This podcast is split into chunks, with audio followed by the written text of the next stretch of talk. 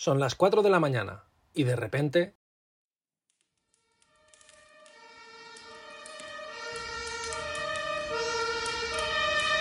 Te despiertas y notas una fuerte olor a plásticos quemados. Te asomas por la ventana y ves una densa capa de humo y destellos de color rojo que parecen llamaradas. Despiertas a la familia y escuchas por megafonía que los servicios de emergencias te dicen que hay que desalojar el edificio. No sabes por qué ni cuánto tiempo estarás fuera de casa. Pero insisten en que evacúes el edificio por las escaleras de emergencia. ¿Y tú? ¿Tienes preparada tu mochila de emergencia?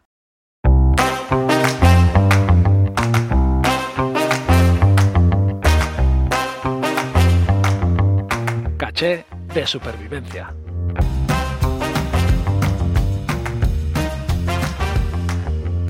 Saludos, me presento, soy Alex Pato, amante de la naturaleza, el bienestar y la seguridad. Y sobre estas tres áreas que considero prácticamente igual de importantes es de lo que van a tratar estas cápsulas. Estos cachés de supervivencia en los que intentaré poner en conocimiento diferentes temas, dar consejos, resolver dudas o incluso motivar a tomar diferentes acciones enfocándome en ayudar de una manera práctica a todos los que me escuchéis. En el caché de hoy hablaré sobre la mochila de 72 horas. Como te dije en episodios anteriores, iba a dedicar un caché a la mochila de 72 horas, también conocida como mochila de emergencia o traduciendo el acrónimo inglés BOB, Bug Out Back, mochila de evasión.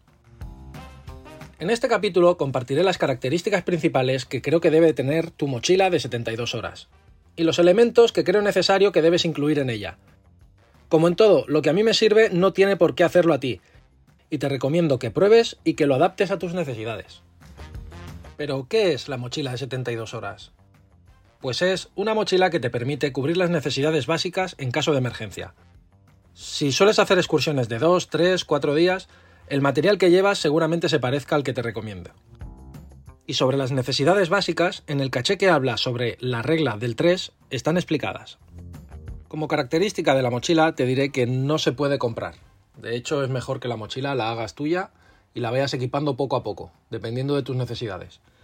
También aprovecho para decirte que las amenazas que tiene una persona no son las mismas que otra. De hecho, en el episodio que hablaba sobre el plan de emergencia familiar, creo que se queda bastante bien resumido y a partir de ahí puedes, puedes preparar tu mochila de una manera o de otra. Al igual que la mochila tampoco es estática. ¿A qué me quiero referir con esto?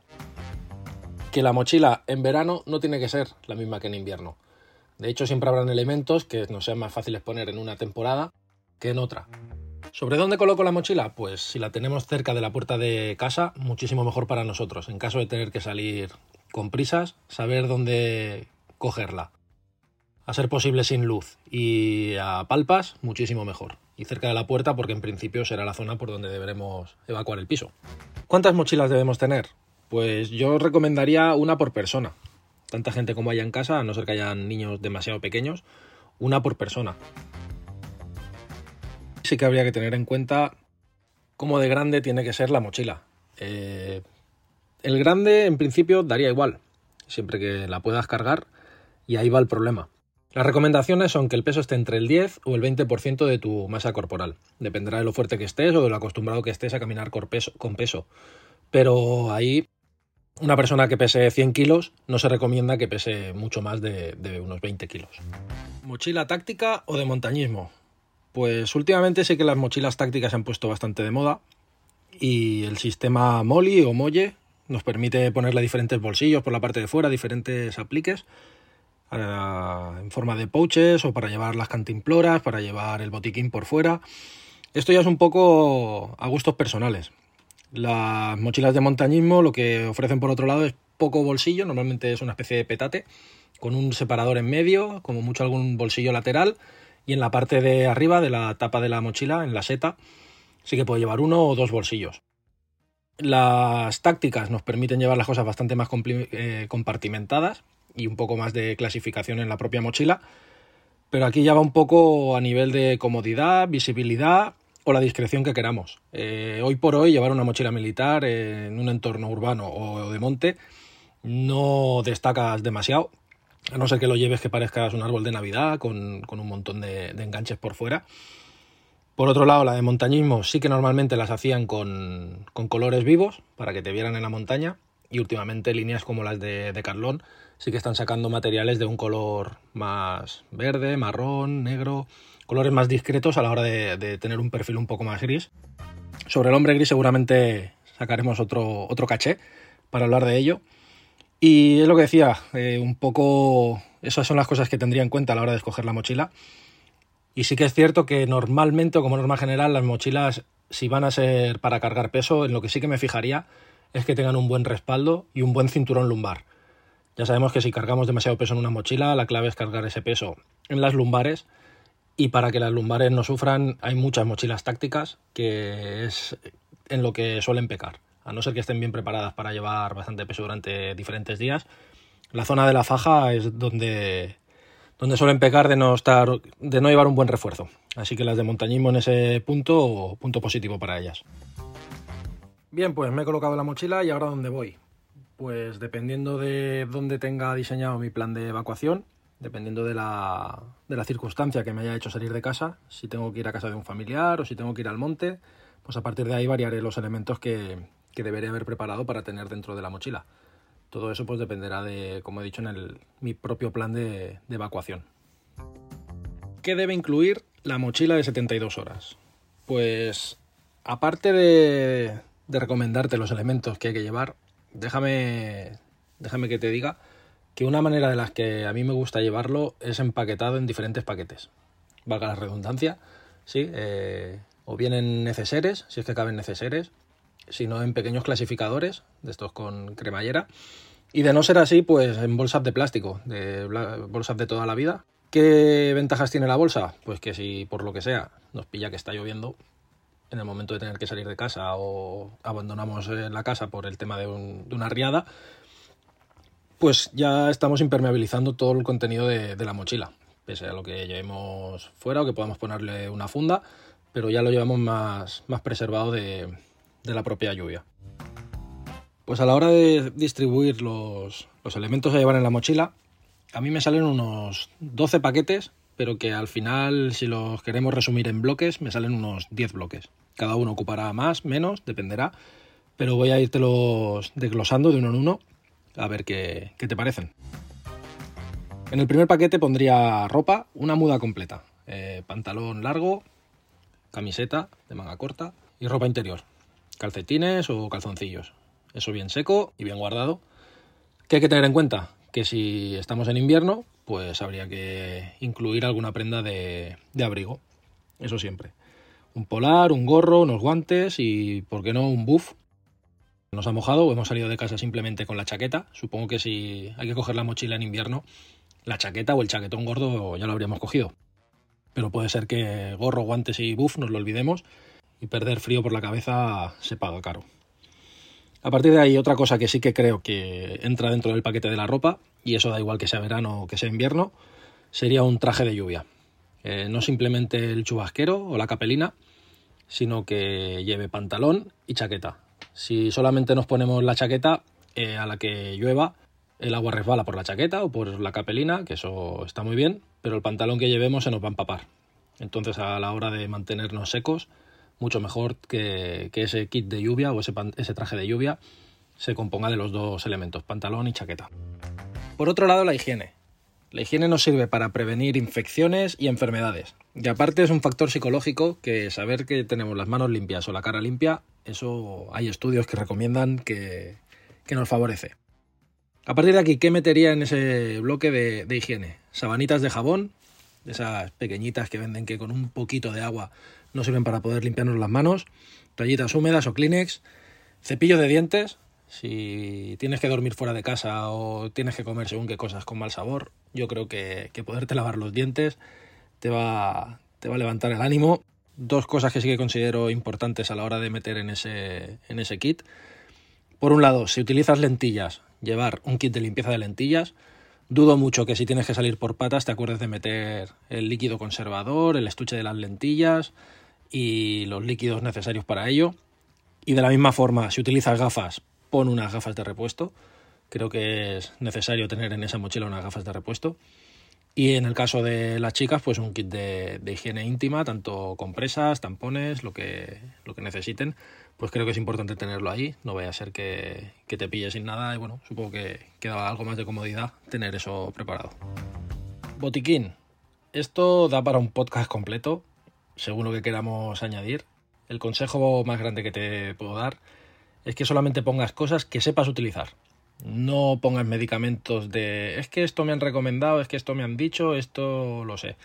Si por desgracia durante tu vida has ido probando diferentes medicinas o medicamentos, eh, ya sabes lo que te funciona o lo que no. O sea, porque yo tenga una contractura en el hombro, un dolor muscular, y te diga, ostras, a mí este relajante me funciona maravilloso. A lo mejor a ti te da cagarrinas o no te hace efecto. Entonces, yo creo que una cosa importante a la hora de montarnos un, pequeño pastillero a la hora de llevar las medicinas que conozcamos es que sean cosas que a ti te funcionen. Si utilizas ibuprofeno, eh, paracetamol, lo que tú utilices, de una marca, de otra, es que me gusta con este sabor, me gusta que sea en sobres, me gusta que sea en pastillas.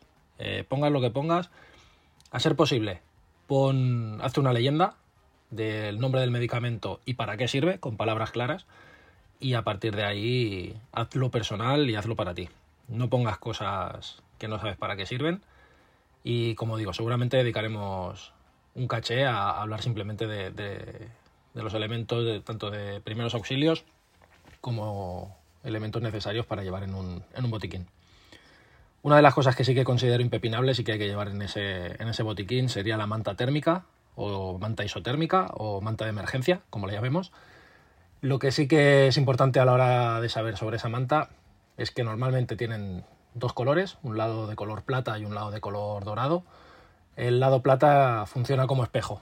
Si nos acordamos de eso ya sabremos que para mantener nuestra propia calor debemos de poner el lado espejo hacia nosotros, hacia el cuerpo, y si lo que queremos es eh, preservarnos o repeler el calor del sol, porque nos haya dado un golpe de calor o cualquier cosa así, pondríamos el lado espejo hacia afuera para repeler el sol y hacernos una especie de sombra y mantenernos nosotros dentro. Sobre dónde llevo el botiquín dentro de la mochila. Eh, creo que sí que es importante llevarlo en una zona de fácil acceso. ¿Por qué? No vaya a ser que te hagas un, corte, un rasguño en la mano, en un dedo.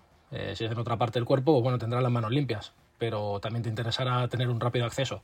Pero si lo tienes en. Si te has hecho un cortecito en la mano, a la hora de abrir la mochila y ponerte a buscar el, botiquín, mucho mejor tenerlo a mano que no, que no en el fondo aunque lo mejor es no tenerlo que utilizar nunca, pero llevarlo a mano creo que sí que es importante. Otro paquete que creo necesario y bastante imprescindible a la hora de llevar es un paquete de protección para ti mismo. Tú eres la carrocería de tu salud y bastante tienes con estar en una situación comprometida como para encima poderte hacer daño. Habría que minimizarlo y autoprotegerse con unos elementos bastante sencillos, yo creo que, que es vital para ti. El primero de ellos serían unas gafas de sol, a ser posible fotocromáticas, ya que si hace mucho sol pues se oscurecen más, si se hace de noche o te metes en un sitio techado, el propio cristal se, se aclara. Y los ojos son un elemento principal y en caso de, de que llueva es bastante molesto que te vayan cayendo las, las gotas en la cara pero si ha habido cualquier situación con un derrumbe o tenemos que ir por el monte, una rama, cualquier problema que podamos tener en, la cara, no deja de ser una, protección extra que llevamos en los ojos. Si llevas lentillas, pues mejor que mejor, aunque sean unas gafas transparentes, llevarlas puestas. Una gorra. La visera de la gorra, todo el mundo sabe para qué sirve cuando hace sol, pero cuando llueve, si te pilla en el monte y llevas una gorra, te garantizas que aunque empiece a llover fuerte, no te pegue en la cara y no se te mojen las gafas. Entonces, tiene como esa doble vertiente. Y creo que llevar una visera siempre es, bueno. Aparte, según el tipo de gorra, te puede proteger la cabeza de arañazos con, con ramas o con lo que nos vayamos encontrando. Unos guantes de trabajo, tipo piel, tipo guante de albañil. Eh, lo mismo, protegernos las manos de pequeños cortes o heridas eh, es primordial y si tenemos que cogernos o apartar hierros o apartar runa o trabajar con madera, eh, creo que es vital llevar, llevar ese tipo de protección Por otro lado, un chaleco reflectante, alertar visualmente a los servicios de emergencia en caso de necesidad creo que es importante. O ponérselo tú a, la propia mochila por encima para, reconocer dónde está la mochila, para verte, para hacer señales de emergencia. Eh, alguna pieza reflectante como el chaleco creo que tiene que ir en ese pequeño paquete junto con un silbato a la hora de poder alertar. Eh, el silbato ocupa poco y, nos puede ser de bastante ayuda en caso de que nos quedemos atrapados o que nos caigamos por algún sitio, en algún hueco. A partir de ahí, para dar señales, eh, sería lo, ideal. Un frontal, llevar luz y poderla llevar en la cabeza y tener las manos libres eh, es una de las ventajas de ese tipo de, elemento. ¿Y de cuántos lúmenes? Pues sinceramente, yo creo que da igual, no hace falta eh, destellar a los aviones ni a los ovnis, si es que vienen a por nosotros, pero creo que, que te dé la capacidad de ver a 2-3 metros de ti para saber por dónde vas a pisar o poder buscar cosas dentro de la mochila si es que se hace oscuro, creo que es suficiente. Con luz roja, con luz azul, con luz blanca, con la luz que necesites. Un frontal sencillo, a ser posible impermeable, y o bien con pilas de recambio o bien con, con batería, pero eso ya hablaremos un poco más adelante. Y otra cosa que sí que va encarada a lo que he comentado antes, de bien mochila de verano, bien mochila de invierno, hacer la, hacer la revisión. En verano recomiendo tener cerca de la mochila o bien unas bambas o bien unas botas. Si estás acostumbrado a en verano ir con chancletas o, zapatillas de piscina o ir más cómodo y tienes que salir de casa, tener amarradas con un mosquetón ese tipo de calzado bastante más resistente te puede ser de ayuda. Que no tengas que entrar en la habitación al zapatero ir a buscarlas. Si las tienes cerca de la mochila y tienes que salir corriendo, ya las llevarías ahí, ahí puestas. Se supone que en invierno no tienes por qué, a no ser que te pille de noche y con zapatillas, pero, pero tenerlo preparado en, en la mochila lo veo bastante importante. Una carpeta impermeable o un portapapeles en el cual el pasaporte, que a veces, yo no sé si te pasa, pero si lo utilizas poco cuando tienes que irte de viaje, nunca te acuerdas dónde lo has puesto, dónde lo tienes guardado. Si sabes que está en la mochila de la entrada de casa, siempre lo vas a encontrar ahí. Creo que es un buen sitio para llevar el pasaporte, no vaya a ser que te olvides la cartera dentro del piso, no te dé tiempo a cogerla y, ya lo tengas ahí. Tienes un, medio de un, documento oficial con el cual poder acreditarte.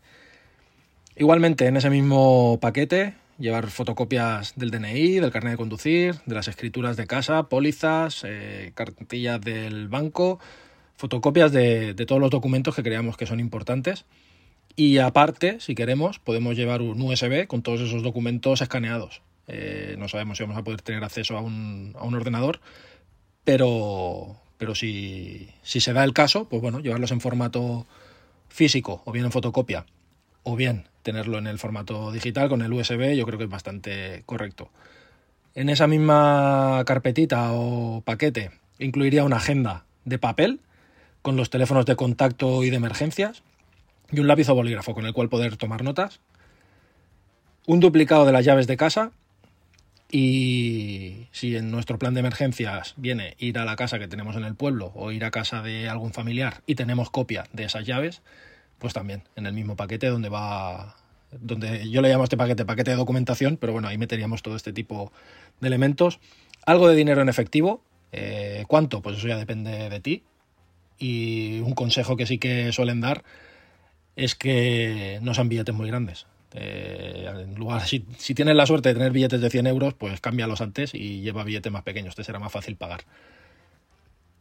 En este mismo paquete, lo que también incluiría sería un mapa o un plano de la ciudad o zona donde, donde vayamos a ir, en formato físico o bien un callejero.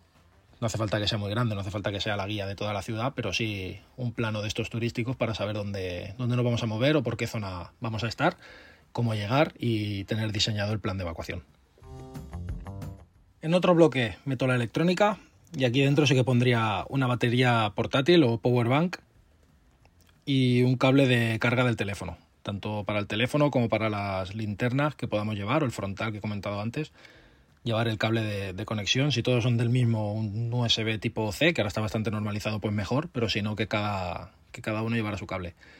Y también aprovecharía poner el cable completo, es decir, con el, enchufe de toda la vida, el de dos puntas, porque si allá donde vayamos pues hay enchufes normales, pues antes que tirar de la power bank, que puede ser que, que se agote antes, pues podemos tirar de, del otro. Eh, un panel solar de carga de estos pequeñitos eh, nos puede salvar de, un problema si es que se ha ido la luz también o donde estemos. Sabemos que tenemos ese panel para, para poder cargar si es que hace sol. Entonces, incluso una cosa que sí que leí y no suelo hacer, si lo utilizo, es no poner directamente el, aparato a cargar, es decir, no enchufar el teléfono ni la linterna directamente al panel solar, sino enchufar la power bank y que se cargue. Eh, evitamos subidas y bajadas de tensión porque ahora hay sol, ahora sale una nube, ahora está mejor, ahora está peor. Cargamos la batería y en caso de que falle algo, acabaría fallando la batería y no el, terminal móvil o la linterna. En ese mismo paquete de electrónica metería otra linterna.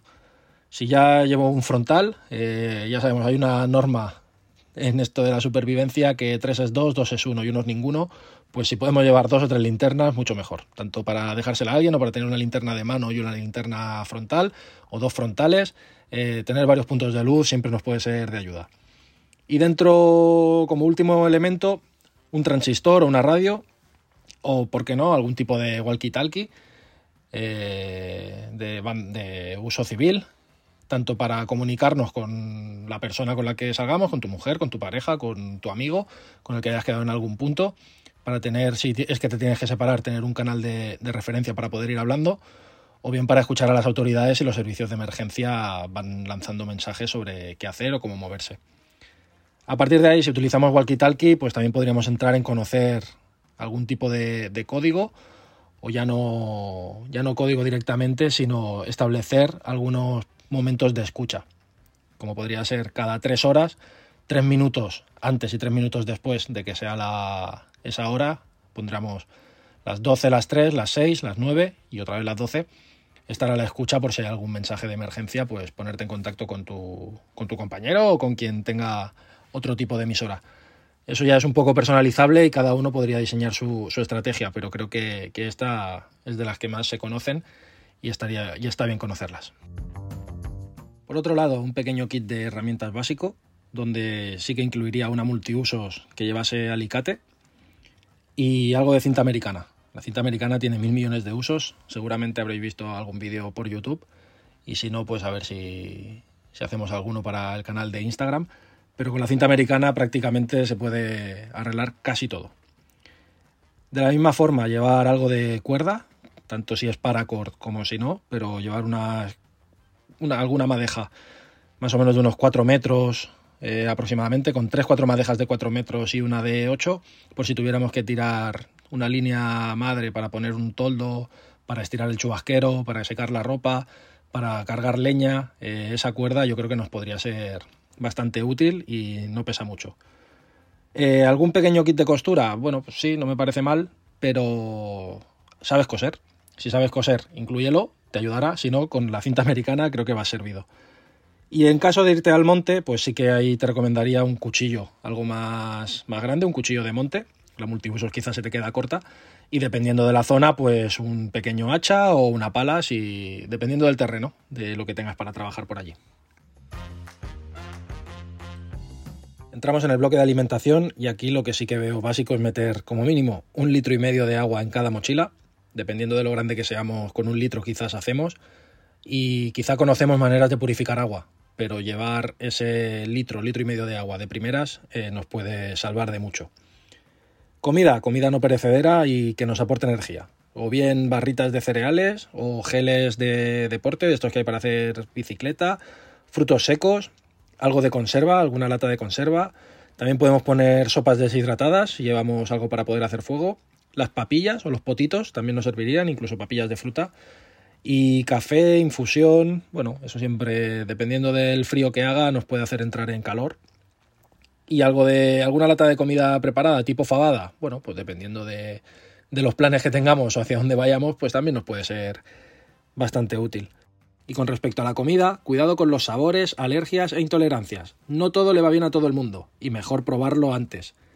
No vaya a ser que por tomarte, por ejemplo, un gel cargadito de cafeína, te vayas por las patas abajo.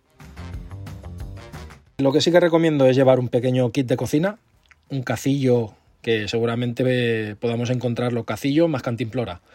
Y para poder encender, pues una vela de té y un mechero. Eso en el bloque de, comida sí que lo veo que tiene que ir ahí dentro. Y como ya he dicho, eh, para potabilizar agua, pues si tenemos un Grail, un Life Straw, diferentes medios, pastillas potabilizadoras, lo que tengamos, pues bueno, también lo incluiría ahí en el, en el paquete de, alimentación. Por otro lado, y tiene relación con ello, sería el kit de fuego, en el cual eh, en ese pequeño pouch Iniciadores de fuego, bien pueden ser pastillas de barbacoa, eh, algodón vaselinado, resina, ferrocerio, mecheros, cosas que sepamos utilizar. Eh, bastante fastidiada será ya la situación como para ponernos a, innovar, a inventar. Todo lo que no hayamos probado será complicado de que nos salga, pero creo que ese pequeño kit de fuego nos puede facilitar mucho a la hora de, de iniciar. Incluso con la vela de té y el mechero que hemos dicho de llevar para, para calentar en, en el bloque de comida nos puede servir para iniciar ese pequeño fuego. Eh, podemos utilizar esa vela de té como primera llama y a partir de ahí encender. Y por último, el bloque de refugio hipernocta, donde una lona o tarp creo que es vital. A partir de aquí, conocer diferentes configuraciones a la hora de poder montar con esa lona algún tipo de refugio, o bien más cerrada o menos cerrada, pero al final, como todo, practicar y saber cuál es la que mejor nos sale, cuántas piquetas necesitamos para ello, cuántas cuerdas para darle tensión, si las cuerdas que ya llevábamos en el kit de, herramientas básicas es suficiente o si necesitaremos alguna más y llevarla ya preparada ahí. Dependiendo del terreno donde estemos, pues quizá llevar una hamaca también nos sea útil. Si vivimos en una zona donde no hay árboles y no hay nada para colgar en el monte, pues mal, no, no cojan la hamaca pero si vives en una zona húmeda o sabes que tienes un bosque cerca y que colgando la hamaca pues te, resguardas de los bichos y de la humedad del suelo, pues creo que también puede ser una, cosa interesante. Y el saco, si necesitas saco, dependiendo de la época del año, pues eh, hasta qué temperatura te permite, te da confort el poder estar con ese elemento. De la misma forma, quizás simplemente con una funda de vivac tenga suficiente o para proteger el saco puedes meterlo dentro de una funda de vivac y aumentas el confort para ti. Todo esto, y como siempre, debes practicar y probar, salir a, la montaña y ponerte a prueba a ti mismo para que, si te pilla alguna de estas situaciones eh, sepas cómo más o menos afrontarla o cómo se sentiría tu cuerpo en, este, en estas situaciones. De la misma forma, como último elemento en refugio hipernocta, una esterilla, o bien hinchable o bien la típica huevera, hasta aquí los 12 bloques, te los recuerdo. Ropa, higiene, botiquín, protección, documentación, electrónica, herramientas básico, alimentación, kit de cocina y kit de fuego, refugio y dormir. Un mismo objeto puede tener varias utilidades, es cuestión de probar y practicar. Sin más, si te ha gustado este episodio y has llegado hasta aquí, te lo agradezco y te invito a que me dejes tu opinión y me des ideas sobre temas que te gustaría que trate en los próximos cachés. Podemos estar en contacto a través de correo electrónico cachedesupervivencia.gmail.com o en redes sociales. Sígueme en Instagram arroba alexpatocds. No olvides suscribirte, darle al me gusta, añadir a favoritos o darle a seguir a este podcast para no perderte los próximos episodios en los que seguro trataré temas interesantes. Antes de despedirme, me gustaría dejar una frase para reflexionar. La buena suerte es lo que sucede cuando la práctica y la oportunidad se encuentran. Muchas gracias y nos escuchamos en el próximo caché.